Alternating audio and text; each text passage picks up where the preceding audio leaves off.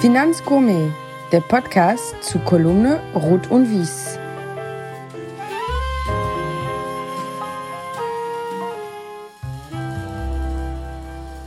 Herzlich willkommen beim Podcast Ruth und Wies und das unter neuer Flagge. Mit dem heutigen Beginn der zweiten Staffel treten wir unter dem Namen der Finanzgourmet auf. Wir haben gemerkt, dass das Thema Wein viel Zuspruch findet. Nicht ein jeder absolut weinbegeistert ist. Dementsprechend werden wir den Podcast ein klein wenig neu gestalten. Ruth und Wies hat so viel positives Feedback erhalten, dass wir natürlich nicht alles neu machen, sondern das Themenfeld ein wenig weiterfassen. Wein wird weiterhin eine Rolle spielen, aber viel mehr im Fokus sollen meine Gäste stehen. Dementsprechend lasst euch überraschen. Mein heutiger Gast, Anne Cornelli von den Vorfrauen. Liebe Anne, du bist nicht nur mein erster Gast unter neuem Namen oder unter neuer Flagge und in Staffel 2, sondern Du bist tatsächlich auch meine erste weibliche Besucherin. Darüber freue ich mich ganz besonders und möchte dich ganz herzlich willkommen heißen. Hallo Anne. Hallo Oliver, da muss ich mich ja richtig ins Zeug legen bei so einer Premiere. Doppelte Premiere. Äh, doppelte Premiere. Liebe Anne, zu einer guten Unterhaltung gehört ein gutes Glas Wein, zumindest hier im Podcast. Welchen hast du uns denn mitgebracht? Äh, ich habe jetzt, weil wir ja jetzt im Sommer sind, äh, mag ich sehr gerne Roséweine. Und äh, da ich so simple-minded bin, habe ich mich für den Miraval entschieden. Ähm, nicht natürlich nur wegen Brad Pitt, sondern eben weil er super gut schmeckt für zu dieser Zeit im Jahr. nicht nur wegen Brad Pitt. Anne, im alten Format habe ich meine Gäste immer vorgestellt und versucht auch Themen zu finden, die kaum jemand weiß. Ich kann dir versichern, das war trotz diverser Gesprächspartner in deinem Fall gar nicht so einfach. Du scheinst Privates sehr gut von Dienstlichen trennen zu können. Ähm, das war wirklich ein harter Job für mich. Und selbst wenn ich mit jemand angesprochen habe, irgendwie hatte ich immer das Gefühl, Oh, da darf ich nicht drüber reden, da sage ich mal lieber nichts zu. mal sehen, mal sehen, was ich alles herausgefunden habe. Oh je. Bevor ich mich auf diese Reise begebe, möchte ich allerdings mit einer sehr spannenden Frage von Efi Vogel, viele Jahre CEO von Amundi in Deutschland, für dich beginnen. Frage, Anne, wenn du in Deutschland was ändern könntest, was wäre das? Wow. Äh, das soll ich jetzt in wenigen Sätzen beantworten. Ja, bitte. Ja, bitte. Wenn ich etwas ändern könnte, würde ich, äh, und das versuche ich auch mit meiner politischen Tätigkeit, zu schauen, dass wir Menschen hier mehr in ihre Eigenverantwortung bringen können. Dass wir uns weniger darauf verlassen, dass der Staat schon alles richtet.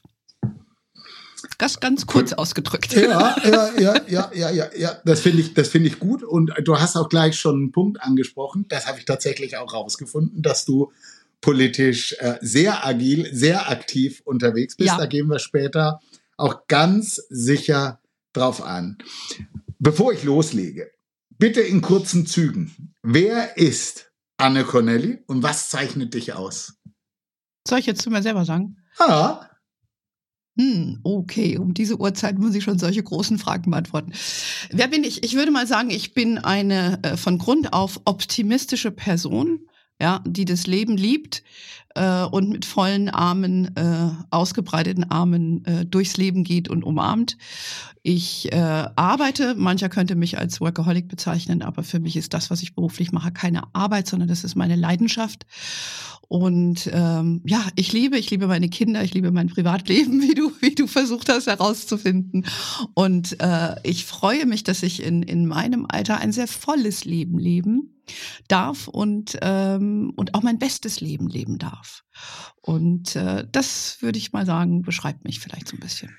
Das finde ich, finde ich total spannend, weil ich habe kürzlich ähm, mit dem Thorsten Schrieber mhm. zu, war, ich, war ich unterwegs und ähm, wir haben auch beide festgestellt, dass scheinbar so jenseits der 50 Arbeiten, wenn man es vorher richtig gemacht hat, nicht mehr Arbeiten ist, sondern einfach das machen, äh, was man gerne macht und äh, dass man auch früh morgens nicht sagt, ich gehe zur Arbeit, sondern einfach, dass einem das Spaß macht, was man tut. Und das beschreibst du ja jetzt gerade auch wieder. So, ja, ich sag auch nicht mehr, ich gehe arbeiten. Ja, aber ich, ich habe das schon immer so empfunden. Weißt du, ich würde das vielleicht auch so ein bisschen als Unterschied zwischen Männern und Frauen sehen. Viele Männer haben ja auch ein hohes Pflichtgefühl, haben einen Plan davon, sie wollen Familie aufbauen, versorgen. Mhm. Ähm, Bestimmt. Das, ja, das ist, ist ich, auch, ich werte das nicht ab. Ich stelle fest, ja, äh, dass das bei vielen eben so ist. Und äh, dann hast du auch ein hohes Pflichtbewusstsein, dass, dass du eine Karriere und oft sage ich auch gerne, dass man sich zur Karriere verdammt fühlt. Und äh, das ist bei mir nicht der Fall, sondern ich habe immer das, was ich beruflich gemacht habe, mit Leidenschaft betrieben, ob das jetzt bei meinen großen Arbeitgebern war, wo ich tätig war, oder wie mhm. jetzt auch das, was ich äh, unternehmerisch mache. Und äh, habe das auch immer mit Herzblut betrieben und äh, hätte das auch nie anders tun tun wollen? Anne, ich versuche mal wiederzugeben, was ich rausbekommen habe und dann kannst du sagen, ob was fehlt oder ob was falsch war.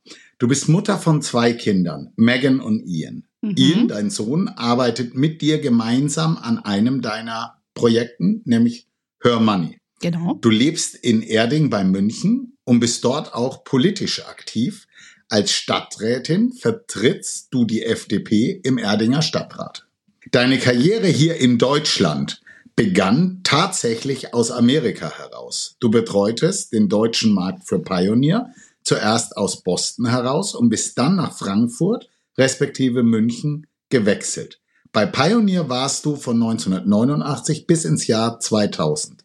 Danach bist du als CEO, da sind wir uns übrigens auch das erste Mal begegnet, mhm. CEO Deutschland zum Morningstar gewechselt und hast ähm, in dieser Rolle knapp neun Jahre gearbeitet, bevor du sie eingetauscht hast für eine deutlich internationalere Rolle bei Morningstar. Dann warst du sechs Jahre für das Marketing für die gesamte EMEA-Region verantwortlich. Danach war Schluss mit Jobs im Angestelltenwesen. Anne Connelly wechselt die Seite des Tisches und gründet im Dezember 2014 die Vorfrauen. Erst belächelt, beäugt, und was nicht noch alles, heute eine der unglaublichsten Erfolgsgeschichten in der Vorindustrie. Bei den Vorfrauen bist du sowohl Gründerin als auch Geschäftsführerin. Seit 2017 bist du ebenfalls Gründerin und Geschäftsführerin von Hör Money. Urlaub magst du liebend gerne mit deinen erwachsenen Kindern. Man sagte mir, du spielst gerne Golf und jetzt wird's spannend. Du gehst auch gern auf die Wiesen und wie mir Insider verraten haben, bist du auch nach der Wiesen gern unterwegs auf diversen Partys. Ich gehe davon aus, da ich ja kaum was Privates gefunden habe, dass das natürlich rein beruflich alles ist. Selbstverständlich. Selbstverständlich. Gott. Anne, war das so korrekt wiedergegeben? Ist irgendwas Wichtiges vergessen worden, wo du sagst, das sollten wir auch noch erwähnen oder können wir uns an den Sachen abarbeiten? Du, das sind eigentlich, sage ich mal, so die wichtigsten äh, beruflichen wie auch ähm, privaten Milestones, ähm, weil meine Kinder sind, ähm, sage ich mal, die die Lieben meines Lebens ja, äh, jetzt mal Männer außen vor. Äh, das werden wir jetzt hier nicht en Detail diskutieren. Das wird ein ganz anderer Aber auch nichts Podcast. gefunden. ja gut, die sind ja irgendwann mal entstanden. Als ich meine Kinder auf die Welt gebracht habe, die sind ja beide erwachsen und über 20, ja. dann konnte man ja noch nicht so wirklich einfach sagen, ich lasse mir mal meine Eier einfrieren und äh, gehe das auf einem anderen Wege. Also geh davon aus, bitte, sie sind einfach so entstanden auf ganz traditionelle Wege. Selbst gut. geboren. Sehr gut. Gott. Ja, also würde ich sagen, hast du gerade mal fassen. Ja, jetzt musst du dich sammeln. Das ist ein Novum für dich. Äh, es ist ein neu ein rebrandeter Podcast und dann noch eine Frau. Ich weiß, es ist ganz viel für dich, aber du kriegst Sehr es hin. gut. Also, fangen wir an. Klar, wenn man in Erding lebt und in München arbeitet, dann geht man gern auf die Wiesen. Während ich von meinen von vielen meiner Gäste tatsächlich diverse Bilder von Auftritten auf der Wiesen in Tracht im Dirndl gefunden habe. Von dir gibt's nichts. Wie schaffst du es, dass man von dir im Netz eigentlich nur berufliche Bilder findet? Und ist dir das wichtig? Ähm, ja, das ist mir wichtig. Ähm, und äh, ich möchte, man findet, man würde schon ein Bild sicherlich finden mit mir im Dirndl äh, bei den Fondsfrauen irgendwo in den Untiefen unserer Social Accounts. Also damit haben wir, damit habe ich jetzt äh, kein Problem, weil wir mit den Fondsfrauen noch einmal im Jahr wirklich auf die Wiesen gehen. Und mhm. ja, du hast komplett recht, wir lassen es krachen. Und es soll auch schon vorgekommen sein, dass wir morgens um sechs nach Hause gekommen sind. Aber äh, das war zu urgrauer Vor Vorzeit. Also von daher, aber ich achte sehr wohl privat darauf. Also ich habe natürlich, bin auf allen Kanälen auch unterwegs. Ich bin sogar auf TikTok, ich bin auf Instagram, ich bin auf Facebook, äh, aber ich habe diese Accounts auf privat gestellt und lehne auch Anfragen aus dem beruflichen Umfeld, wo ich die Leute nicht so kenne, auch ab. Und mhm. privat teile ich durchaus Fotos von meinen Urlauben oder meinen anderen Leidenschaften, die ich habe. Aber ich finde, das äh, kann man durchaus trennen. Und ähm, mir ist mein öffentliches Image da schon, würde ich mal sagen, wichtig. Ich möchte da eigentlich in der Öffentlichkeit eher auf mein berufliches Dasein reduziert werden. Darüber wird bei, bei Frauen eh schon genug spekuliert und äh, von daher lasse ich es dabei. Ist also tatsächlich so, ich habe es getestet, also dein Facebook-Account, da ist seit 2019 kein aktiver Post, weil die kann man ja auch nicht auf privat stellen bei Insta bin ich nicht durchgekommen, ist ein geschlossenes Account. Genau. Äh, fein. Ja. Ähm, Anne, du gehst also gern auf die Wiesen. Was ist denn dein Lieblingszelt? Das ist ganz klar das Marstallzelt und dann eng gefolgt vom Käferzelt. Okay, und gibt es für dich auf der Wiesen eher Bier oder Wein? Eher Champagner. Oh, das ist ja schön. ja, auch gut. Okay. Ja, weil im Marstallzelt lässt sich ja schon schön sitzen. Die haben ja auch eine Champagnerbar, wenn man abends mal spontan ja. hingehen will, wie du wahrscheinlich weißt. Und äh, jetzt, ich mag das eigentlich gerade auch, wenn man tagsüber hingeht, da mal ein Gläschen Shampoos zu trinken. Vielleicht abends dann ein Glas Wein. Ähm, ja, so handhabe ich das dann bei Bedarf. Okay. Okay, ja. bei Bedarf. Kommen wir, jetzt sage ich, kommen wir zur beruflichen. Wir haben ja gerade gesagt, du gehst ja eigentlich nur beruflich auf die Wiesen. Kommen wir jetzt zu wirklich beruflichen. Ähm, deine erste Stelle hier in Deutschland war, wenn ich das richtig gesehen habe, du sagtest eben ja, ähm, du hast für Pioneer aus Boston herausgearbeitet. Wie war das damals? Äh, es kannte ja eigentlich keiner Fremdfonds. Eigentlich waren Fonds eh kein Thema. Aktienkultur gab es auch nicht. Was hat dich damals bewegt, diesen Schritt zu wagen? Und wie hat für dich, damals, ich meine, 89 hat das begonnen, habe ich gelesen, wie hat Vertrieb damals für dich stattgefunden? Wie war das? Naja, 89, als ich zu, zu Pioneer gegangen bin, äh, wusste ich ja nicht wirklich, was Fonds waren. Damals habe ich mhm. ja in Boston gelebt auch und habe mich damals, ich kann das ruhig äh, so erzählen, auch äh, einfach blind beworben bei verschiedenen Unternehmen. Dann bekam ich ein Vorstellungsgespräch bei einem Unternehmen namens Pioneer. Pioneer dachte ich, gut, damals gab es noch so, so Stereohersteller, die auch so hießen. Ja. Dachte ich, was machen die eigentlich so genau? Ne? Und dann habe ich irgendwas mit Mutual Funds, denke ich, what the heck is that? Und dann bin ich in die Bücherei gegangen, in dem Ort, in dem ich gelebt habe, weil das war ja pre-Google für all diejenigen, deine Zuhörerinnen, die nicht mehr wissen, was genau in so einer Bücherei stattfindet. Habe ich ein fettes Buch rausgeholt, nachgelesen, was ist denn so ein Fonds? Und dann habe ich das aber nur so halbwegs irgendwie verstanden.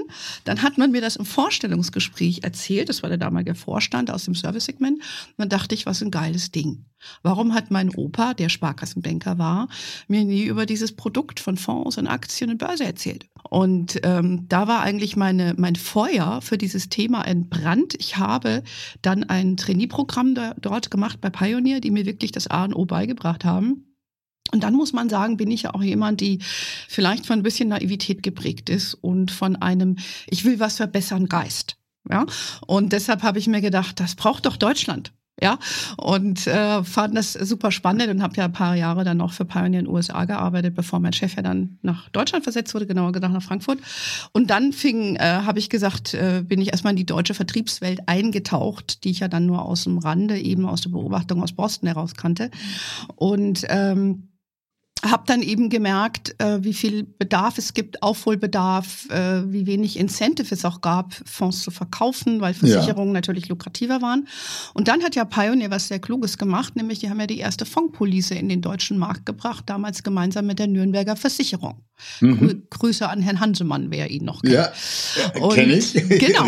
und der war ja auch so ein ah. Pionier, der, der, der Hansemann. Und ähm, dann ist eben äh, das losgegangen. Eben, wir haben sehr viel Vertrieb gemacht eben über diese Kanäle, über die Versicherungskanäle und dann ist auch so langsam so ein bisschen mit der Börsenhose auch das Interesse dann so erwacht, äh, sich mit Aktienfonds zu beschäftigen. Und das war so die Szene. Es gab noch keinen Bankenvertrieb. Ich hatte damals von meiner dann Chefin, ich hatte dann auch eine weibliche Vorgesetzte, ein Projekt eben mal äh, die Bankenszene anzuschauen und dann den Bankenvertrieb ein bisschen aufzugleisen. Also ich hatte super spannende Aufgaben.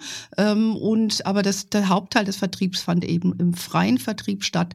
Und ich kann dir an dieser Stelle auch schon sagen, das war am Anfang auch nicht immer so ganz einfach, als junge, blonde Endzwanzigerin von der Menge von 200, ich sag mal, johlenden Versicherungsvertretern zu erklären, was ein Fonds ist. War, es war interessant. Äh, das, das glaube ich dir. Aber Anne, ich, also ich habe es nicht gefunden. Ich habe aber gehört und mir wurde, ich wurde darum gebeten, Oliver, sprich sie unbedingt darauf an. Es muss zu der Zeit ein unglaublich tolles Interview stattgefunden haben von dir mit dem Ingo Narat, wo du sinngemäß gesagt hast, deutsches Asset Management äh, kannst du total vergessen, das wirkliche Asset Management findet eigentlich nur in Amerika statt. Und das muss ja dann auch als Endzwanzigerin gewesen sein. Ich habe nur gehört, dass dieses Interview, äh, ich, ich, ich weiß nicht, was Handelsblatt wahrscheinlich, ja, das muss Riesenwellen geschlagen haben. Also du hast dich, du musst dich da sehr gebrandet haben mit, mit diesem Interview. Ja, das ist ein bisschen später gewesen. Ehrlich gesagt, das war auch in der Börsenzeitung. Ingo Narat kennen wir natürlich, okay. äh, schätzen wir ja auch alle hier als Handelsblatt-Reporter, äh, sag ich mal. Aber das war eigentlich kurz vor meinem Amtsantritt bei Morningstar. Da gab es äh, dieses Interview in der Börsenzeitung, äh, dieses legendäre. Und äh, das, das kann durchaus vorgekommen sein, dass ich sowas gesagt habe. Ich würde auch nicht äh, abschreiben, dass ich nicht schon früher sowas gesagt hätte, weil das auch meine Überzeugung war. Ich meine, du musst ja, ja auch besehen, you have to put it in context. Ja, mhm. wenn, wenn du schaust, wie damals der deutsche Fondsmarkt war und wie Fonds auch stiefmütterlich behandelt wurden, damals von ihren Mutterhäusern, dass ja in der Regel Banken waren und die eben auch oftmals irgendwelche Sachen da rein gedammt haben in diese Fonds und es war eben nicht, hatte nicht diesen Stellenwert, wie sie im, im angelsächsischen ja. Bereich hatte. Du hast selber ja. bei der Fondsgesellschaft gearbeitet, I don't ja. need to tell you that.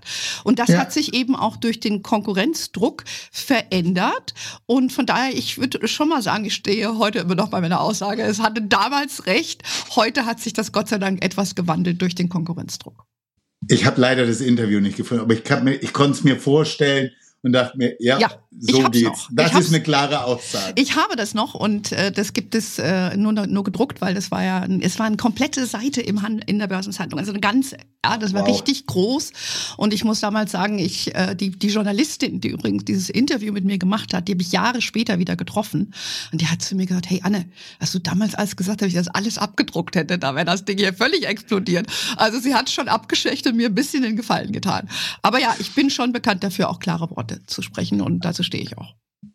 Ich will gar nicht so lang in der Vergangenheit mich mit dir aufhalten, weil es so spannend ist, was du eben heute machst. Da du aktuell zwei Berufe hast, die sicherlich auch wirklich eng miteinander verlinkt sind, möchte ich dich bitten, dass du dem Publikum ganz kurz mal hör, äh, beginnen wir mit Hör Money, dass du das einfach mal ganz kurz vorstellst.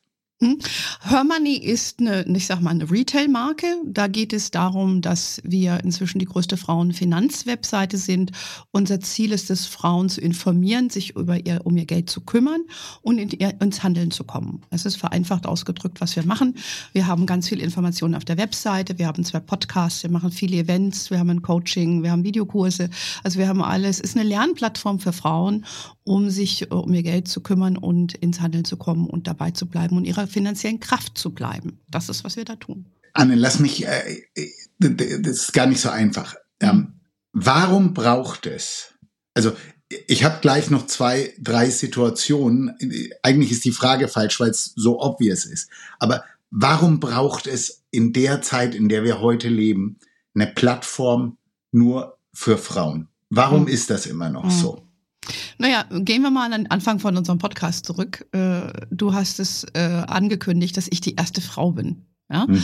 Äh, das ist ja auch symbolisch. Ja, wenn es jetzt durchdrungen wäre mit vielen Frauen, dann wäre das gar keine Erwähnung wert. So. Mhm. Und äh, ähnlich ist es halt in, in diesem Segment. In, in dem Finanzbereich gibt es eine Fülle von Informationen. Du kannst dir theoretisch alles erlesen, ergoogeln, anschauen über YouTube. Ja, ähm, aber das machen die Masse der Frauen macht das nicht. Und wenn du dir die Publikationen anschaust, die werden äh, zu weit über 80 Prozent, wenn nicht 85, 90 Prozent äh, von Männern konsumiert.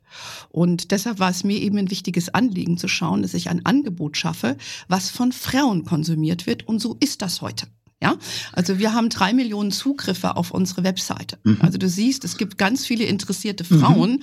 die fühlen sich aber von dem, was bis dato auf dem Markt war, nicht angesprochen und in denen wir eine andere äh, Bildfarbe haben, eine andere Sprachführung, eben auch weibliche Komponente reinbringen, ist das eben, wo die Frauen sagen, da fühlen sie sich abgeholt, da fühlen sie sich verstanden, sie fühlen sich auch in diesem Kosmos wohl von anderen Frauen, wo sie sich nicht bedrängt fühlen, weil irgendjemand aufsteht, das sind in der Regel Männer und äh, keine Frage stellt, sondern ein Statement macht ja, weißt du und ich, wir sind lange noch in der Branche, das passiert. Ja. Ich habe dazu gleich was. Hm? Genau, und das ist der Grund, wenn du mich fragst, warum wir das brauchen. Und das bin ja auch nicht allein, das hat ja eine ganze Szene entwickelt. Das bin ja nicht ja. nur ich. Ja. Hm. Ist es dann so, dass die Plattform, ich habe die Frage gestellt, warum braucht es eine Plattform für Frauen? Ähm, ist es dann auch so, dass du sagst, es ist ganz entscheidend bei einer Plattform für Frauen, dass die Art, wie die Plattform aufgebaut ist, dass die Ansprache, dass die Bildwelt, dass die, äh, kommt die auch in erster Linie von, von Frauen? Ähm, das kommt bei also uns. Also ist das von Frau zu Frau?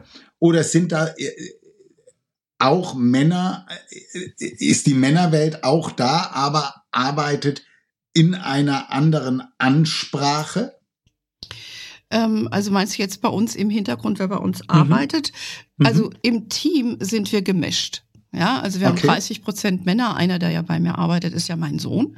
Mhm. Und äh, der äh, hat durchaus äh, gelernt äh, zu verstehen, wie diese Branche oder dieses Segment funktioniert. Und ja. das kann man ja auch lernen ja, und dann entsprechend äh, das positionieren. Und das macht mein Sohn sehr, sehr erfolgreich, weil ich bin ja eher vom Fach, sprich vom Vorfach, weil das habe ich ja über mhm. Jahre dann gelernt, von der Pike auf und äh, er ist aber ein Digitaler. Ja, und äh, diese Kombination äh, mit den vielen Frauen, die wir als äh, Redakteurin haben, die wir im Social Media Team haben, äh, das macht eigentlich dann äh, den Erfolg aus. Aber auch die Mischung, wir, wir reden intern immer über, über, über die Unterschiede auch. Und äh, im Team als, als Unternehmen funktionieren wir nur sehr gut, weil wir eben divers aufgestellt sind. Ja? Darf man nicht vergessen mit dem, was im Frontend, sage ich mal, passiert, wo eigentlich nur Frauen in Aktion drehen und, und Männer in der Minderheit. Und das ist auch bewusst so gewählt, weil wir eben wollen, dass das weibliche Kommunikationsverhalten auf unseren Kanälen dominiert. Wenn du dir meinen Podcast anhörst, ist es eher so wie bei dir, dass die Minderheit Männer sind. Ja? Mhm. Und ähm, ganz bewusst mhm. ist es so, wir wollen natürlich auch Frauen zeigen und den Intellekt von Frauen zeigen. Aber uns geht es wirklich darum zu sagen, der Kommunikationsstil der Frauen soll hier dominieren. Der ist anders als von den Männern. Das ist nicht schlechter oder besser, er ist nur anders.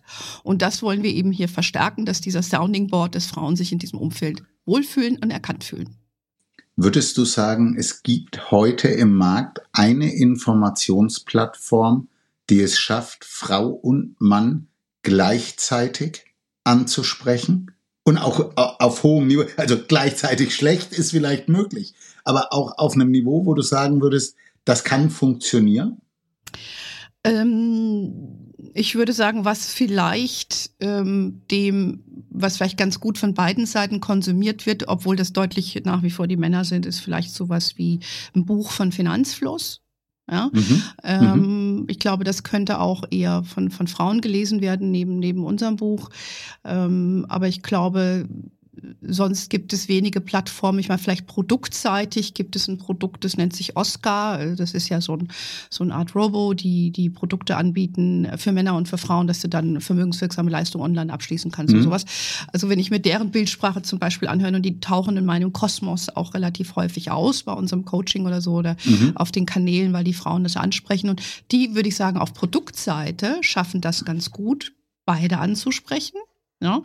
Ähm, und, und vielleicht das Finanzflussbuch. Aber wenn du dir die YouTube-Kanäle und sowas anguckst, ich glaube, das ist alles sehr, sehr stark männerdominiert. Okay.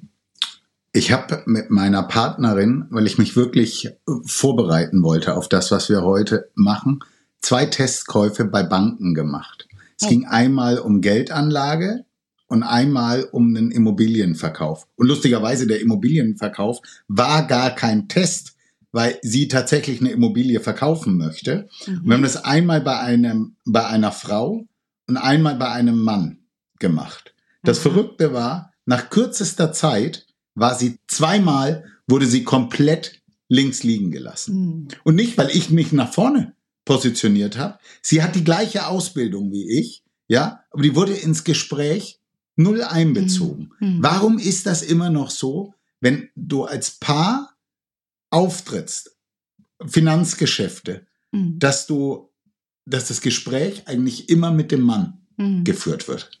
Ganz einfache Antwort, unconscious bias. Ja, die Männer ja. wie Frauen haben. Ja, diese unbewusste ähm, Vorstellung, dass du dem Mann, äh, in dem Fall jetzt ein Mann, mehr Kompetenz und mehr Finanzkraft äh, zuweist und ja. ähm, Erfahrungswerte, weil sie eben vielleicht mhm. in der Vergangenheit, weil es war ja auch eine Frau dabei, ja. erlebt hat, dass die Männer dann doch die Finanzentscheidungen äh, oder die Finanzkraft hatten. Und das ist meine Erklärung. Okay. Ja, also man sollte es besser wissen heutzutage. Ja. ja. Und jemand, der eine gute Verkäuferin, Verkäufer oder Berater ist, der weiß das, ja, dass man äh, nicht das annimmt. Aber ich erlebe das, das heute auch. Ja, also es, es geht ja. mir genauso, ja. Ich, auf den Punkt komme ich tatsächlich mhm. jetzt. Ähm, liebe Anne, ich hoffe, du nimmst mir den folgenden Satz auch nicht krumm, aber er wurde mir von einer deiner Mitstreiterinnen genannt. Mhm. Du hast ja nun wirklich schon unglaublich viel gesehen. Du hast Top-Rollen gehabt, du hast dich selbstständig gemacht, du hast eine Wahnsinnserfahrung gesammelt. Und man sagte mir, dass du dich mal selbst als Seasoned Executive vorgestellt hast. Ähm, was ist es, was junge Frauen heute in unserer Branche von dir lernen können? Und was möchtest du sowohl weiblichen als auch männlichen Berufseinsteigern gerne, Beispiel Vertrieb, mit auf den Weg geben? Mir ist wichtig, ähm, das ist eben auch meine Persona, ich bleibe immer bei mir. Ja? Äh, weil es wird, äh, ich habe eine Vorstellung gehabt, was ich dann, nachdem ich in der Branche war, was ich beruflich machen wollte. Ich hatte Ambitionen und ich hatte auch immer, und das waren meistens Männer, aber ein paar Frauen auch, mhm. äh, die mich gefördert haben, die mein Talent gesehen haben und die gesagt haben, die will was arbeiten, die, die kann das, wir geben dir eine Chance. Und äh, dem wurde ich auch immer gerecht. Auf der anderen Seite triffst du auch nicht immer nur Menschen, die dir wohlgesonnen sind.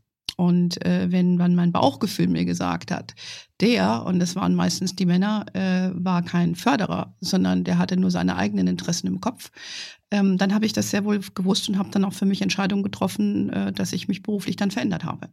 Ja? Okay. Und see you later. Ja?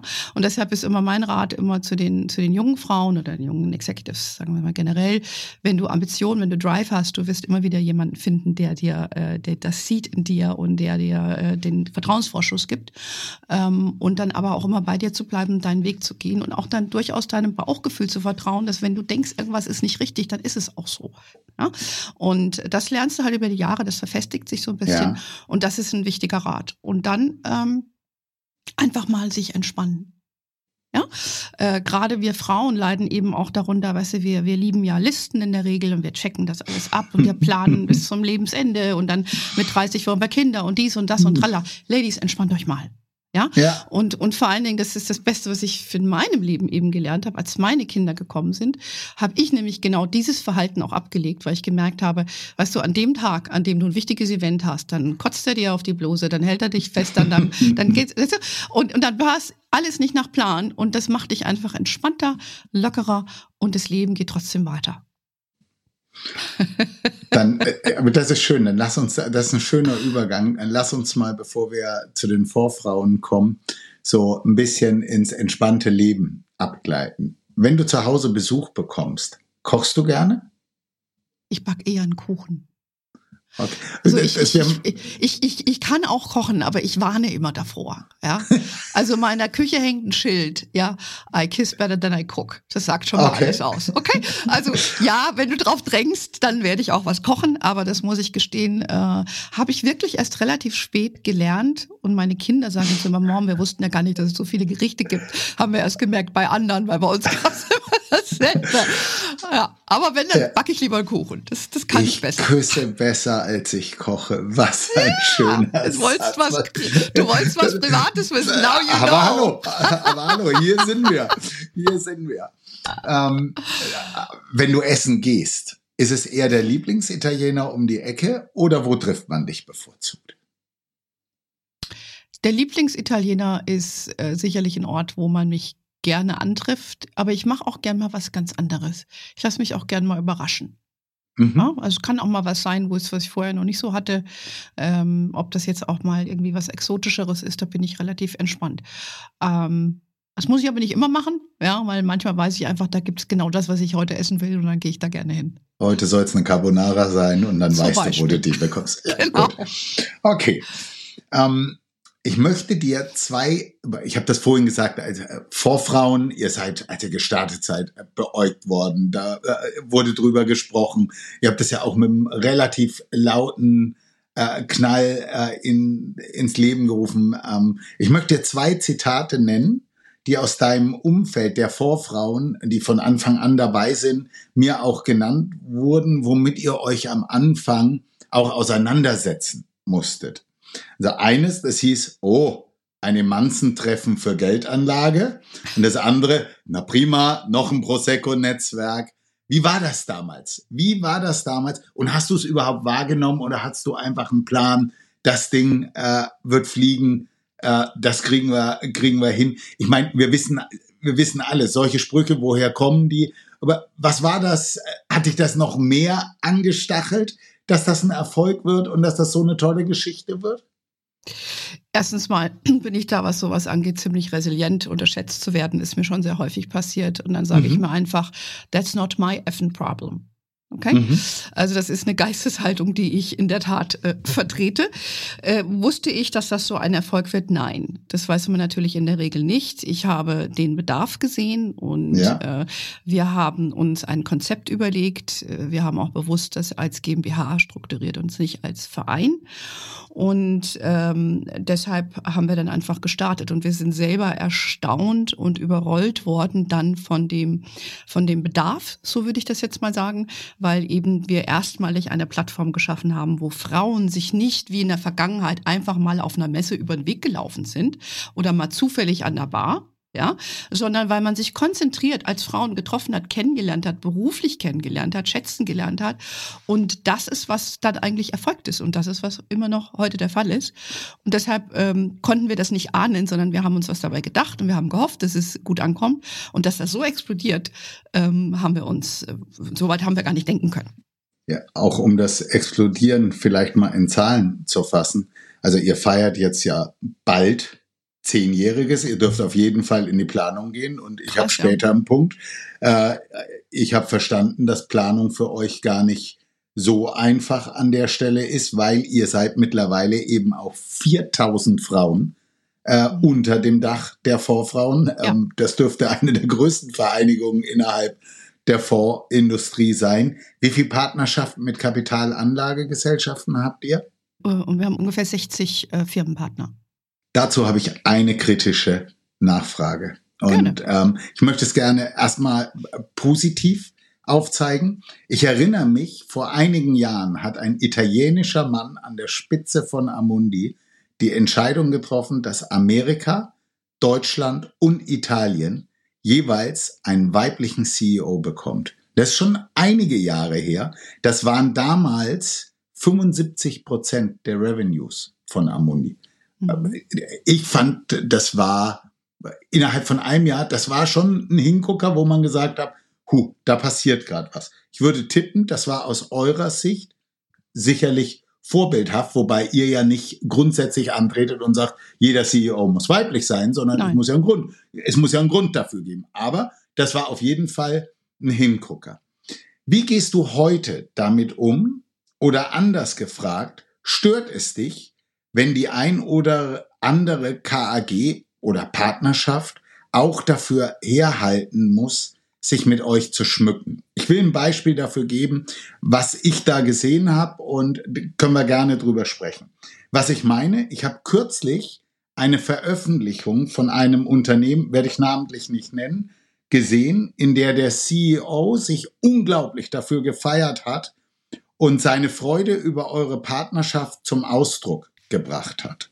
Macht man sich aber ein bisschen die Mühe, stellt man ganz schnell fest, dass es nur, ich hatte das Gefühl, das war ein Lippenbekenntnis reinster Sorte, weil ich habe einfach mir mal angeschaut, wie viele Frauen in dem wirklich großen Unternehmen sind in verantwortungsvoller Position. Und die Zahl geht tatsächlich gegen Null. Ich könnte sagen, oder gegen eins. Wie geht ihr damit um? Erstens mal äh, braucht es ja nicht eine Organisation wie unsere, wenn die Welt schon perfekt wäre. Gut. Ja, also wenn sie, wenn sie divers wäre, wenn es normal wäre, dass Frauen in deinen Podcast kommen, ja, wenn es ja. normal ist, dass Frauen an der Spitze stehen und ja. es ist egal. So, also von daher sind wir meilenweit davon entfernt. Und äh, wir haben Unternehmen bei uns dabei, äh, die sehr gut aufgestellt sind. Ähm, wir haben aber auch welche dabei, wo das noch eindeutig hapert. Für diese Unternehmen, wo es noch hapert, äh, ist es ein ganz, ganz großer Schritt sich zu outen, mit einer Organisation wie unserer zusammenzuarbeiten. Ja, mhm. weil das bedeutet eben, äh, dass du ein Commitment abgibst zu diesem mhm. Thema, dass wir auch den Finger ein bisschen in die Wunde halten. Ja, wir wir challengen die auch. Wir machen ja auch ständig äh, Research. Ja? Wir sind ja eben nicht nur ein Prosecco-Klüppchen. Wir machen das natürlich auch, aber wir haben ja eine große Fülle an Dienstleistungen. Wir haben zum Beispiel ein, ein Young Professional Programm, ja, wo diese Unternehmen dann teilnehmen können, indem sie in die Unis gehen, indem wir weibliche Talente herausfiltern. Wir haben auch ein Senior Professional Programm. Ja, wir haben ein Mentoring, wir haben Buddy, wir haben ganz viele Programme, die wir diesen Unternehmen zur Verfügung stellen und sie eben auf die diesem Weg der Transformation begleiten. Und diejenigen, die einfach nur kommen und Pinkwashing betreiben und denken, na, machen wir da mal mit und dann ist das weg mit diesen Frauen, äh, das ist halt ein Fehler. Ja, weil das, das, das geht dann nicht so, ja, weil das eben Anne, die Frauen. Ja klar, weil du, nur ganz kurz, aus, nur ganz ja. kurz, weil du eben die Frauen auch in der Organisation aufwächst, du erwächst Erwartungshaltung und deshalb kannst du nicht einfach nur sagen, ja, mach das doch mal weg mit den Frauen. Das ist rum das Thema.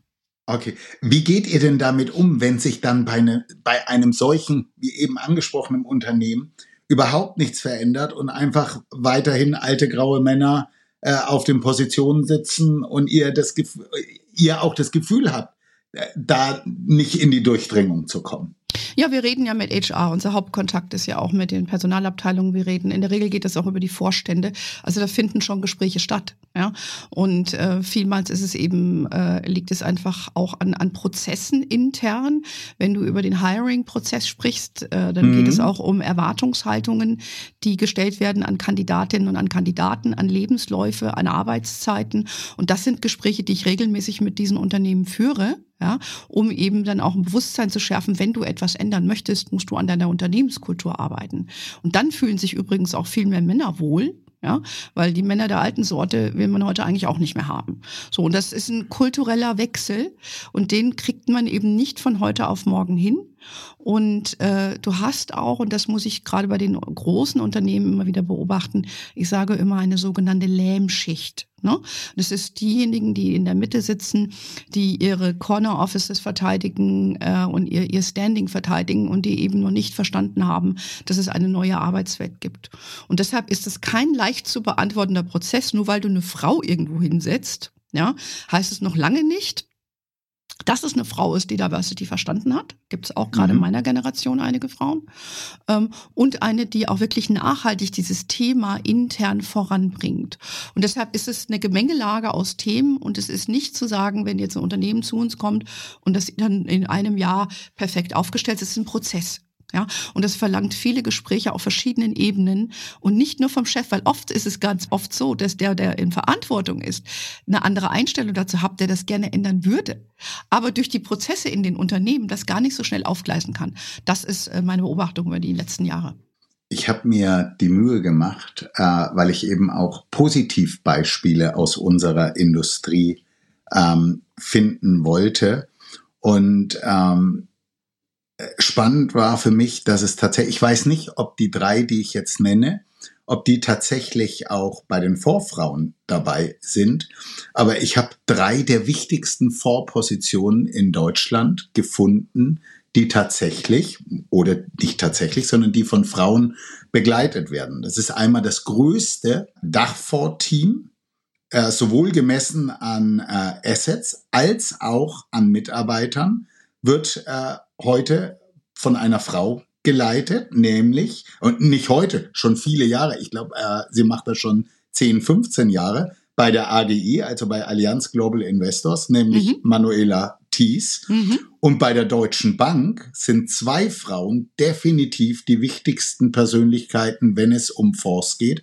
Da haben wir einmal Ariane Petzold, die heute Global Head of Funds ist. Und wir haben die Silke Roth, die ihres Zeichen Head of Offering ist. Also äh, es gibt ja definitiv sehr viele Positivbeispiele aus der Sicht der Frau, wo sich bei uns in der Industrie was bewegt hat. Und was eben schön zu sehen ist, ist, dass das bei den ganz großen Unternehmen tatsächlich auch so ist.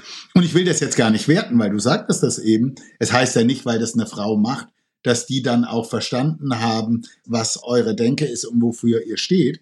Aber es ist auf jeden Fall, wenn man sich die Mühe macht und mal schaut, welche Positionen sind denn heute schon mit Frauen äh, besetzt, dann kommt man, äh, findet man da ganz, ganz schnell ganz wichtige Rollen. Und ich habe jetzt, äh, Anne, und bitte gib dem Publikum äh, ruhig noch etwas mehr Einblick, was die Frauen wirklich antreibt, was die Vorfrauen wirklich antreibt und was ihr noch schaffen möchtet an der Stelle. Mhm. Ja, ich würde mir natürlich wünschen, ähm, dass man diese Frauen nicht mit der Lupe suchen muss. Ja. so wie du das jetzt in deiner Recherche getan hast. Äh, also, dass einfach, äh, dass es, dass es eben offensichtlicher ist und daran arbeiten wir. Wir reden auch immer mit den Organisationen von, Organisatoren, Entschuldigung, von Events zu sagen, hört auf mit diesen Panels, ja, macht da wirklich auch gemischte Panels, wenn ihr Frauen mhm. sucht und mhm. wieder mal dieser Spruch kommt, wir haben keine gefunden, ruf mich bitte an. Ja, wir arbeiten bei uns auch an einem Speakerpool, damit es ein bisschen öffentlicher äh, gemacht wird. Das ist ein Projekt, an dem wir intern bei den Vorfrauen arbeiten. Also Wer mich anruft, kriegt in der Regel auch äh, jemanden genannt äh, aus einem ja. Thema. Und äh, oft kommt auch die Kritik, naja, dann, dann, dann wollen die Frauen nicht, wenn sie gefragt werden. Dann ruft mich auch wieder an. Dann rede ich mit denen und sage denen, warum sie vielleicht einfach mal Ja sagen sollten und es nicht wehtut, äh, wenn sie ihre Kompetenz auf der Bühne zeigen. Also das ist, glaube ich, äh, vielleicht auch wichtig noch zu verstehen, äh, Oliver, dass wir, äh, das ist nicht Mann gegen Frau. Ja, sondern es geht hier um Diversity und es geht nicht um besser oder schlechter, sondern ist, dass man das gemeinsam gut macht. Und deshalb führe ich meine Unternehmen, auch bei den Vorfrauen gibt es Männer äh, im Hintergrund, eben äh, aus, aus dieser Sicht heraus, ja, dass wir das beste Ergebnis wollen. Wir haben nur eben einfach die offensichtliche Lage, dass äh, Frauen hier äh, gerade in unserer Branche äh, systematisch zu wenige sind. Es ist nicht attraktiv für Frauen, dort hineinzukommen, weil sie sich eben immer auf das Podest gestellt fühlen. Das musst du so sehen, du betrittst als Frau den Raum und merkst, du bist eine von drei von 100. Mhm. Ja? ja. Mhm. Und das macht etwas mit dir. Und mhm. das immer wieder beim Kommunikationsverhalten auch. Ja. Und äh, eben diesen Zyklus zu durchbrechen, dass man sich nicht als the only one fühlen muss oder eine der wenigen, daran arbeiten wir von den Vorfrauen auf verschiedenen Ebenen, weil es ist nicht so leicht zu sagen, jetzt haben die doch eine Frau in der Spitze, jetzt haben sie doch ein Diversity-Problem gelöst. So ist es eben nicht. Ja, Anne, ich kann dir sagen, ähm, das Skripten für diesen Podcast war mit Abstand das schwierigste Skript, was ich bis jetzt hatte. Und zwar deswegen, weil ich immer wieder das Gefühl habe, Oliver, das ist, du, du gehst viel zu sehr in eine Richtung. Es geht doch nicht um rechts oder links, sondern genau. es geht einfach darum, ein Thema sauber aufzubereiten. Aber ich habe mich selber immer wieder erwischt, dass ich einen Satz geschrieben habe, wo ich gesagt habe, das ist äh, viel zu tendenziös was du, mhm. darum geht's gar nicht. Und ich, im Nachhinein fand ich das total spannend, dass dann, bis wir da, bis ich da angekommen bin, Ähm, jetzt muss ich zugeben, also wir haben jetzt 43 Minuten, bis jetzt finde ich ja. das Gespräch ziemlich, ge ziemlich gelungen. Also von da, ich glaube, das hat sich gelohnt. Ja, aber schau, genau das, was du sagst, dieses bisschen Fremdeln mit dem Thema, mhm. ja, das versuchen wir eben wegzunehmen, diese, diese mhm. Ängste auch bei den Männern. Und ich, ich liebe ja Männer. Ja, ich habe dir meinen Spruch in der Küche, habe ich dir ja schon verraten. ja? ja, es gibt dir eine Indikation. Also ich liebe Männer und das ist, was wir machen, ist da eben nicht gegen Männer gerichtet, sondern wie kommen wir hier gemeinsam gut voran? Und äh, da stelle ich eben fest, dass es auch viele Unsicherheiten gibt bei den Männern, die sich fragen, darf ich einer Frau noch ein Kompliment machen und darf ich noch die Tür aufmachen? Ja, ja, ja darfst du, weil gute Manieren da. unterscheiden sich nicht von Diversity. Korrekt. Zu dem Thema, was ihr noch schaffen wollt, ähm, habe ich einen sehr schönen Einspieler von der Magdalena Fest, äh, die ja Direktor Portfolio Management bei Ferry ist. Und mm. ich hoffe, dass wir den rüberkriegen. Hör mal. Liebe Anne, seit mittlerweile 2015 setzt du dich mit dem Karrierenetzwerk Fondsfrauen für die Förderung und Gleichstellung von Frauen in der Finanzindustrie ein. Was war deine Motivation, so ein Netzwerk zu gründen und aufzubauen? Gab es ein bestimmtes Ereignis, was dich zu diesem Schritt bewogen hat? Ah, Magdalena, one of our rising stars, by the way. Ja, ähm, definitiv. Was hat mich das, ja, definitiv. Ähm, was hat mich dazu bewogen? Ähm, ich muss dazu sagen, dass bei Morningstar ich äh, mich sehr wohl gefühlt habe in meiner Rolle als Geschäftsführerin, auch in meiner späteren internationalen Rolle. Da habe ich mich nicht so als I didn't feel singled out as a woman, ja, obwohl ich die einzigste Frau war, die so eine Verantwortung äh, trug für Morningstar weltweit. Ähm, das ist mir lustigerweise erst im Nachgang aufgefallen. Aber ich bin, wie du weißt, ein politischer Mensch und äh, bin schon sehr lange auch auf, auf, für diese Frauensachen engagiert, war auch lange Mitglied äh, bei FIDA zum Beispiel, Frauen in die Aufsichtsräte. Und es ist mir eben immer wieder aufgefallen, dass sich da nichts tut und dass ich immer wieder die Einzige war irgendwo. Ja, und dann äh, gab es eben ähm, die, die Gesetzeslage in Deutschland, die sich verändert hat, dass es dann ein Gesetz gab für die Frauen in die Aufsichtsräte, dass diese 30 Prozent Quote mhm. eingeführt wurde. Und das war für mich wirklich der Impuls zu sagen, was machen wir jetzt eigentlich in der Fondsbranche für Frauen? Und da war die Antwort schnell gegeben, nichts. Und daraufhin habe ich mich entschlossen äh, zu gucken, was können wir denn da tun, haben recherchiert und habe dann ähm, auf übrigens auf dem Fonds Professionell Sommerfest in Wien äh, mit, okay. mit Anke und mit anderen gesprochen und, und mit der Mehrwert und gesagt, hey, sag mal, wir müssen doch mal was machen. Und so kam mir die Idee, da haben die gesagt, hey, gute Idee, mach doch mal ein Konzept. Und so sind die Fondsfrauen entstanden. Und der Impuls war letztendlich die Gesetzgebung hier in Deutschland und eben meine langjährigen Beobachtungen. Äh, aber der Impuls war letztlich zu sagen, hey, was machen wir hier eigentlich, um die Quoten äh, zu erfüllen. Und äh, das war die Idee für die Fondsfrauen. Das ist jetzt ein schöner, schöner Übergang, weil bevor wir zu noch ein paar privaten Themen kommen, was mich wirklich sehr beeindruckt hat, während des diesjährigen Vorkongresses, also da gibt's schon wieder die Verbindung, gab es von euch eine Veranstaltung mit 250 Teilnehmern. Das dürfte mit Abstand die größte Parallelveranstaltung überhaupt gewesen sein. Und wahrscheinlich, habe ich mir sagen lassen, hätte die noch viel größer sein können, wenn es in Mannheim neben dem Kongresscenter noch einen Raum gegeben hätte, der tatsächlich Richtig. mehr als Richtig. 250 Leute ähm, gefasst hätte. Das, was ich mich jetzt frage, ich will gar nicht so auf die Veranstaltung eingehen, aber was ich einfach, es ist ja beeindruckend zu sehen, wie ihr auch eure Leute motivieren könnt, zu euch zu kommen, was da passiert.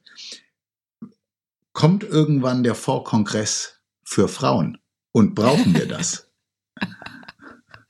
Nein, das brauchen wir per se nicht, weil, wie gesagt, fachlich gesehen brauchst du ja da keine Unterschiede. Ja, es ist, äh, brauchst du keinen anderen Fonds oder so irgendwas. Mhm. Aber in, auf dieser Veranstaltung, das ist unser Fondsfrauengipfel, ähm, wo ein Mix ist aus Fachthemen, die wir aber eben dann aus der weiblichen Perspektive diskutieren, ne, wo immer auch Männer auftreten, aber wie gesagt in der Minderheit. Das ist auch immer ein hoher Lernwert für alle, die auf dem Panel sind. Lieber Oliver, vielleicht qualifizierst du dich ja auch mal da damit zu machen. Mhm. Können wir gerne mal mhm. sprechen. Äh, mhm. Und es gibt aber auch immer so, so, so ein äh, Themen, Personal Development Themen. So. Und das ist so der Mix von der Veranstaltung. Und ähm, wir freuen uns immer alle wahnsinnig sehr darauf. Wir kriegen leider nicht mehr Frauen rein, weil eben das Event, wir sprengen das Hotel. Wir haben schon alle Räume ja. gemietet. Ja.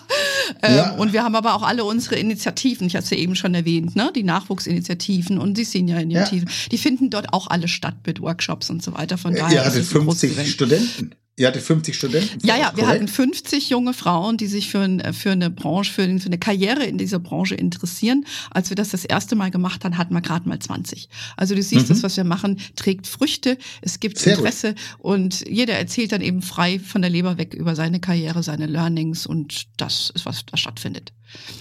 Und am Anfang, wie du eben sagst, haben wir das ja im Maritim gemacht. Ja, Ja. da haben wir uns gerade 600 Euro hat der Raum gekostet. Da haben wir uns gedacht, okay, wenn keiner kommt, eine Handtasche weniger. Ne? So Ja. war die Planung. Und da war das Ding am Anfang bumsvoll. Da haben wir gesagt, okay, wir müssen Ja. jetzt woanders hin.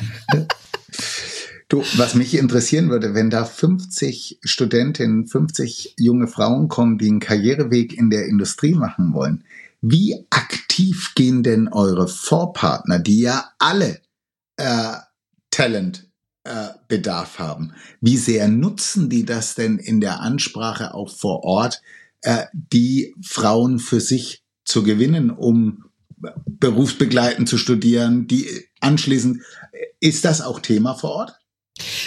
Ja, äh, in dem Workshop, äh, der wird ja dann unterstützt von maximal fünf unserer Sponsoren. Mhm. Mehr Mhm. können wir auch wiederum da nicht haben. Und das sind eben Unternehmen, die gezielt sich dann positionieren, die auch in einem Speed-Dating im Nachgang die individuellen Kandidatinnen treffen können. Es gibt also so einen inhaltlichen Part, der für alle ist und dann im Nachgang äh, gibt's halt, wo HR auch spricht mit den Kandidatinnen. Und das sind schon Unternehmen, die das aktiv für sich nutzen. Wir gehen ja auch in die Unis. Ich halte selbst dort die Vorträge. Da laden Mhm. wir dann auch äh, aus den Unternehmen Frauen ein, mitzukommen. Das wird schon sehr ernst genommen von den Unternehmen und gehört zu ihren Anstrengungen, wie man Nachwuchs rekrutiert. Sehr gut.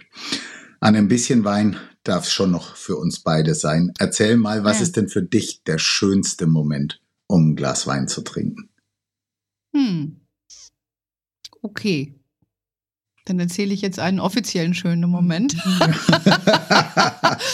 äh, also ich muss dir sagen, ich liebe es abends auf meiner äh, sehr, sehr großen Terrasse in meinem riesigen Garten zu sitzen und äh, auf meine Nachbarweide und meinen Bauernhof nebenan zu gucken und dann ein Glas Wein zu trinken, bevorzugt mit, mit meinen Kindern oder mit guten Freunden. Ja. ja. Das, das klingt gut. Gibt es einen Moment äh, in Bezug auf Wein, wo du sagst, äh, den hätte ich am liebsten nie erlebt? Ja, wenn man von nicht gibt, gibt's getrunken nichts. hat. Nee, nee, könnte ich jetzt nicht sagen. Könnte ich jetzt nicht sagen. Ähm, Wenn es Wein gab, war es immer lustig. Okay. Bevor wir ja, ja, gut. Bevor wir jetzt zum Ende kommen, äh, kommen wir zur Rubrik Freunde-Album, wie damals äh, in der Grundschule. Du kannst Oh. vollkommen schnell antworten. Äh, das ist total unpolitisch. Äh, ich will von dir wissen, was ist dein Lieblingsland? Die USA. Okay. Dein Lieblingswein? Der Rosé Miraval aktuell. Aha. Dein Lieblingslied? Easy von The Commodores. Okay. Ähm, was ist voll eklig? Voll eklig ist, äh, wenn man den Abfluss sauber machen muss. Ja. Was ist voll peinlich? ja. Voll wenn man den peinlich. Abfluss sauber machen muss. ja, weiß ich nicht, was ist voll peinlich? Ähm, wenn dir als Frau äh, vielleicht äh, irgendwie du einen Fleck auf der Bluse hast oder äh, deine Strümpfe ein Loch haben, weil Okay. äh, eine Feinstrumpfhose ein Loch hat. Also das sind Sachen, Ja. die sind mir dann peinlich und äh, ich packe immer extra Klamotten ein und auch extra Strümpfe, damit mir das nicht passiert. Also ich kann dir sagen, äh, der Fleck auf dem Hemd oder der Bluse, der könnte mir auch passieren, wäre mir auch peinlich. Ich bin ganz froh, dass ich mit Laufmaschen keine Probleme habe. Genau. Ja. Aber ich kann dir auch an dieser Stelle sagen, ich habe immer drei verschiedene im Gepäck und es gab in der Tat, nach all den Jahren, wo ich das immer gemacht habe, ja, dachte ich, irgendwie kannst du es lassen. Und dann hatte ich wirklich einen Tag, wo mir alle kaputt gegangen sind. Da war ich froh, dass ich drei verschiedene Feinstrumpfhosen dabei hatte. Also, Glaube ich dir. you never know. you never know. Was möchtest du noch erleben? Oh, ganz viel. Ganz, ganz viel. Also ich möchte äh, ganz viel reisen, ja, Mhm. was jetzt ja wieder, wieder geht. Ich werde im Herbst nach Japan fliegen, ist das erste Mal für mich. Ich möchte auch in Länder reisen, weil ich bin schon sehr, sehr viel gereist in meinem Leben und äh, möchte auch Dinge einfach erleben und erwarte nicht unbedingt, dass sie mir gefallen. Ja, einfach nur ganz viel erleben. Ich habe einen unheimlichen Lebenshunger und dafür ist Reisen ganz wichtig. Und äh, ich werde auch wieder Tennis spielen zum Leidwesen quasi derjenigen, die da auf dem Platz stehen, aber ich werde das wieder auch angehen. Mit wem möchtest du gerne mal auf der Bühne stehen? Michelle Obama oder Hillary Clinton. Da muss was ja hättest du, ne? Was, was, warum nicht? Äh, was hättest du gerne erfunden? Ich denke mal, ich habe in meinem Rahmen da schon einiges erfunden. Also technisch bin ich nicht besonders versiert ähm, und das Intellektuelle interessiert mich mehr und das Zwischenmenschliche. Und mhm. ich denke, da habe ich schon ein paar Footprints hier hinterlassen mit den Fondsfrauen und mit Hermanni. Okay. Über welches Thema würdest du am Vorkongress gerne mal im vollbesetzten großen Saal einen Vortrag halten? Hm. Ja, spannend. sehr interessant. Ja, das ist ja spannend. Also ich denke, ich würde am liebsten über, über äh, vielleicht ein bisschen über meine Karriere erzählen, aber eben wie Diversity in der Branche, warum Diversity in der Branche sinnvoll ist und warum Männer davor keine Angst haben brauchen. Okay. Also ich halte es ganz wichtig, verstehst du? Weil ich habe es ja eben ja. schon gesagt mit den Männern. Ja, weil, weil viele, ja. glaube ich, es ist ein, ein, ein angstbehaftetes Thema, unbewusst ja, und aber die Vorzüge für sich zu erkennen, ja, dass du nicht verdammt bist zur Karriere und zur Identifikation mit deiner Visitenkarte, das würde einigen gut tun. Anne, ich finde das total schön, dass das als Bottomline aus dem heutigen Gespräch rauskommt. Finde ich super. Ähm, in welcher Stadt wärst du gern geboren? Hm. Da ich Amerika sehr liebe, äh, okay. wäre ich bevorzugt in Boston geboren worden. Okay. Es ist eine historische Stadt, es ist eine smarte Stadt, hat das Meer, es ist geil da. Gibt es ein paar tolle Asset Manager auch. Auch, zum Beispiel. Ja, ja. Wenn du ein Tier wärst, was hm. wäre dein Tier? Ich glaube, ich wäre eine Katze. Okay. Weißt du, die sind sehr selbstbestimmt und äh, ja. ja. Die sind aber auch kratzbürstig, wenn ich das mal sagen können darf. Können sie auch sein. Das können sie auch sein, aber sie sind auch sehr, äh, äh, man kann mit ihnen auch gut schmusen. Also ich glaube, ja. sie sind, äh, ja, wenn man, wenn man die Katzen versteht und die sind selbstbestimmt, äh, finde ich, das finde ich wichtig. Das ist ein wichtiger Treiber in meinem Leben, selbstbestimmt zu sein. Gibt es irgendwas, wovor du Angst hast? Äh, ja, also Angst nicht im Sinne von, dass ich jetzt um mich persönlich körperlich Angst habe, aber ich habe Angst vor der, dem, den politischen Strömungen in nicht nur in unserem Land, sondern auch in anderen Ländern. Ich habe Sorge um unsere demokratischen Werte und damit auch gleichzeitig äh, um die Frauenwerte. Mhm. Das mhm. treibt mich um, deshalb bin ich auch politisch aktiv in meiner sehr knappen Zeit, weil ich das finde, ist eine der wesentlichen ähm, Probleme unserer Zeit. Wie kriegen wir wieder die Leute vereint, anstelle dass sie sich spalten und den Werte der demokratischen Werte zu verstehen ähm, und die, den, den beizufügen. Also das ist etwas, was mich gedanklich sehr umtreibt. Ich, ich lese auch viel zu dem Thema, ich höre viel zu dem Thema, halte ich für die größten Herausforderungen unserer Zeit.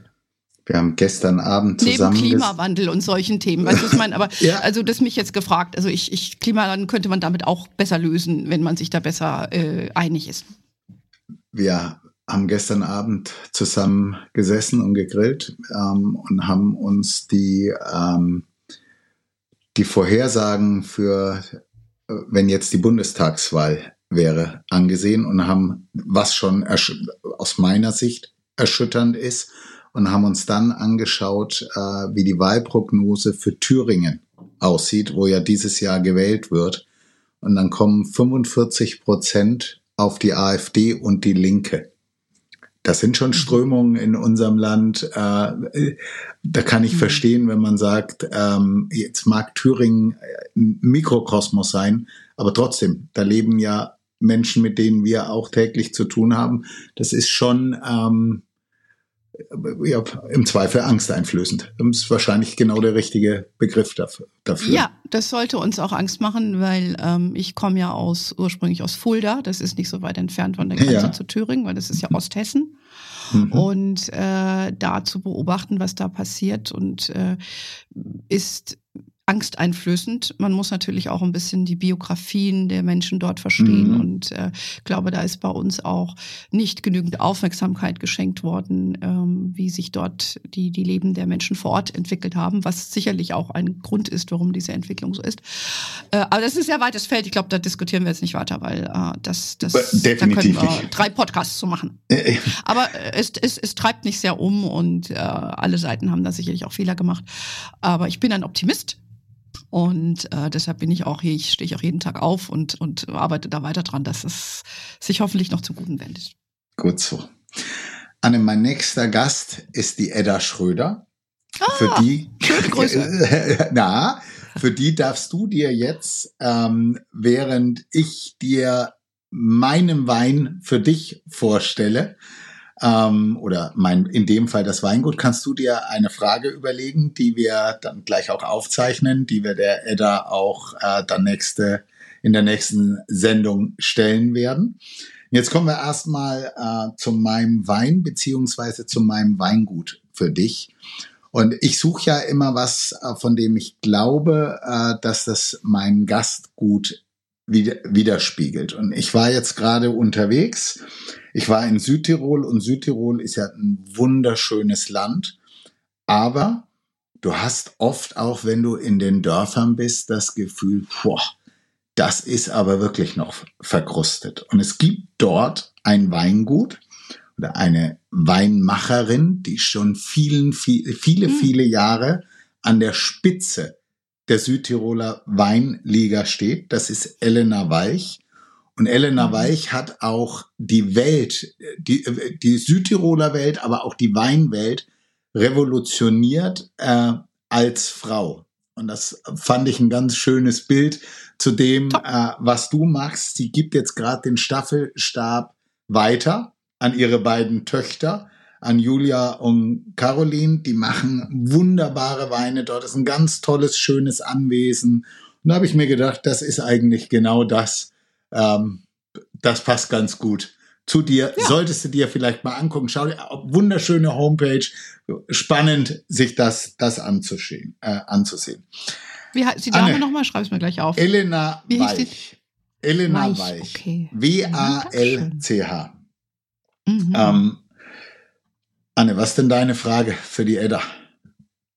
Meine Frage an die Edda ist, wir wissen ja, dass die Edda viel reist und auch in sehr kuriose Gebiete. Mhm. Deshalb wäre meine Frage, liebe Edda, welche von deinen vielen Reisen hättest du lieber nicht gemacht im Nachhinein? Ja, danke. Anne, irgendwas, was du noch zum Schluss dem Publikum sagen möchtest, was du mir sagen? Gibt es noch irgendein Statement von dir am Ende? Ja, ich würde sagen, äh, äh, wie ich das schon äh, gesagt habe, ähm, für die für die Männer und für dich würde ich eben sagen, hey, äh, habt keine Angst vor dem Thema Diversity. Es bringt auch für euch viele viele Vorzüge, ja, also embrace it. Und für Mhm. die Frauen würde ich einfach sagen, ähm, bleibt bei euch und macht euer Ding, aber macht es. Liebe Anne, danke, dass du da warst. Ich hoffe, es war auch für dich ein schönes und launiges Gespräch. Ich habe viele Sachen mitgenommen. Ähm, über Feedback äh, würden wir uns sicherlich beide freuen. Ähm, ich würde mich total freuen, wenn du das auch bei euch im Netzwerk, wenn es dir gefallen hat, wenn du das wirklich teilst. Ähm, ja, das war die erste Folge der zweiten Staffel. Jetzt unter dem Namen Finanzgourmet. Anne, ganz herzlichen Dank. Ich danke dir, lieber Oliver, und ich werde mir natürlich die Elena Walch mal anschauen. Da habe ich dann auch schon wieder was gelernt und hat äh, viel Spaß gemacht. Ganz lieben Dank, äh, dass du mich eingeladen hast.